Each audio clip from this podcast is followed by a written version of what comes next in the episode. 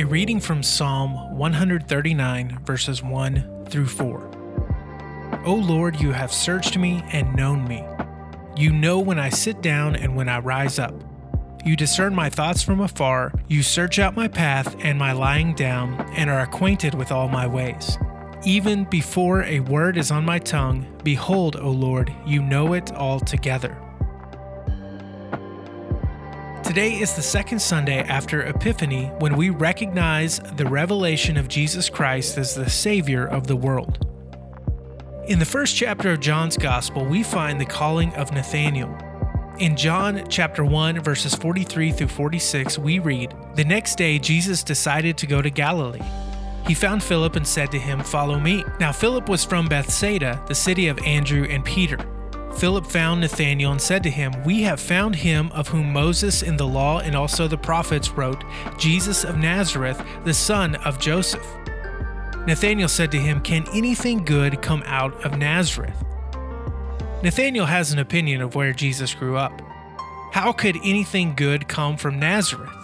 Why did Nathanael respond to Philip this way? Truthfully, we don't know, for me, though, it is hard to read his response without putting it into the context of our current world.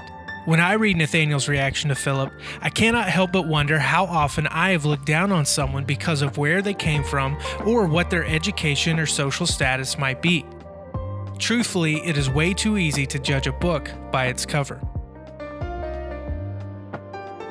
As we continue reading the story, we find that Nathanael does indeed meet Jesus, and boy is he surprised when he does. Verses 47 through 49 read Jesus saw Nathanael coming toward him and said of him, Behold, an Israelite indeed, in whom there is no deceit. Nathanael said to him, How do you know me?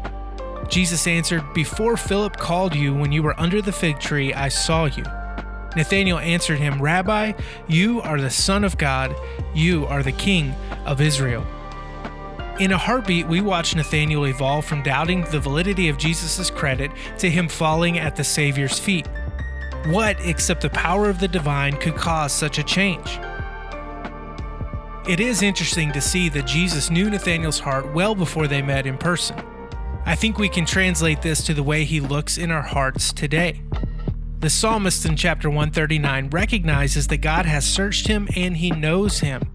This indicates that God knows us better than we know ourselves. He truly is God. When we consider judging a book by its cover, may we first take a step back and look inwardly. We can make many judgments about others, good or bad, but none of those are relevant until we know what is inside of our own hearts. Jesus said Nathanael was a man without deceit. To modernize this statement, Jesus was claiming that Nathanael was no hypocrite. He was indeed a person who did not say one thing and do another. As we move into this week, may we find ways to ask ourselves if any good can come from us. Instead of focusing solely on what good can come from the world, may we decide to bring the goodness of God's message into the world. Let us pray. Gracious God, you create us and love us. You invite us to live together in a community. We acknowledge our slowness to do good, our blindness to injustice, and our complicity in deferring the dreams and hopes of the oppressed. Forgive us, gracious God. Amen.